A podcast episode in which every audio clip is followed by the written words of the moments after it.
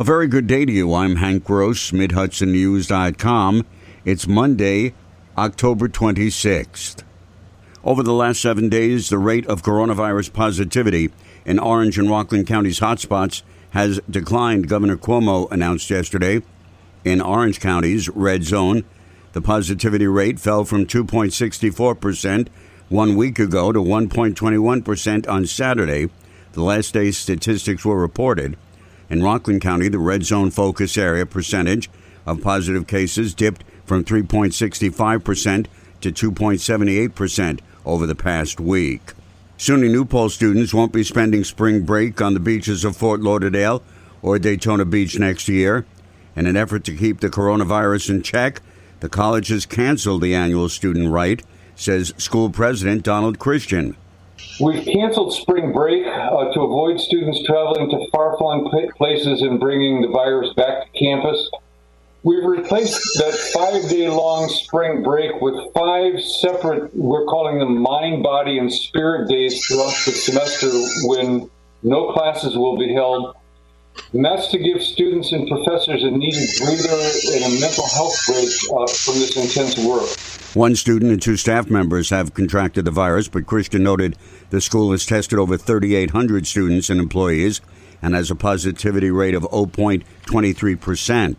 State Republican Chairman Nick Langworthy brought the party message to the Hudson Valley yesterday with campaign stops in Monticello, Goshen, Brewster, and New City.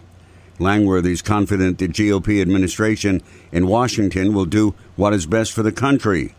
The president's working very hard to get the stimulus uh, finished.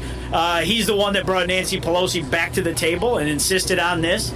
She held out for uh, a king's ransom, but we do need a, a, stimulus package to be finished, and I think that you're going to see that happen. We're going to have a new Supreme Court justice on Monday, and then uh, I believe the stimulus will happen shortly thereafter. In Goshen, Langworthy campaigned with 18th congressional district candidate Chele Farley.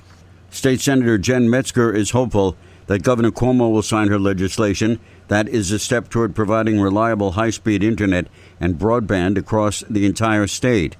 She urged the governor to sign her bill on Sunday while in Callicoon Center, where she announced she's convinced Spectrum to provide service to 23 homes on Bethlehem Road. The data on broadband access that the state had relied upon was federal data, which is from the FCC, which is highly inaccurate. It left a lot of people that were not connected to broadband out. So what my bill does is require the New York State Public Service Commission to undertake a statewide assessment of connectivity, also of speed. The senator said the pandemic magnified the need for high speed broadband statewide. In response to its first food drive in May, the All for One food drive through community effort hosted its second drive through on North Hamilton Street in the city of Poughkeepsie yesterday.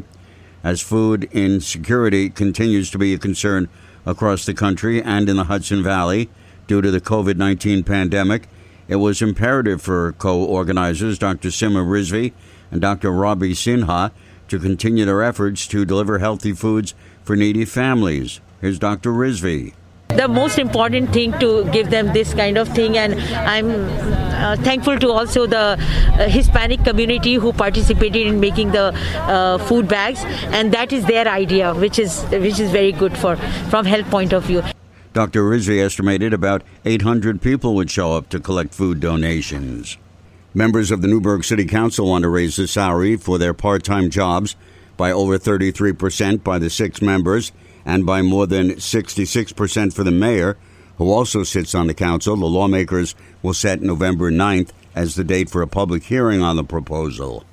I'm Hank Gross, MidHudsonNews.com.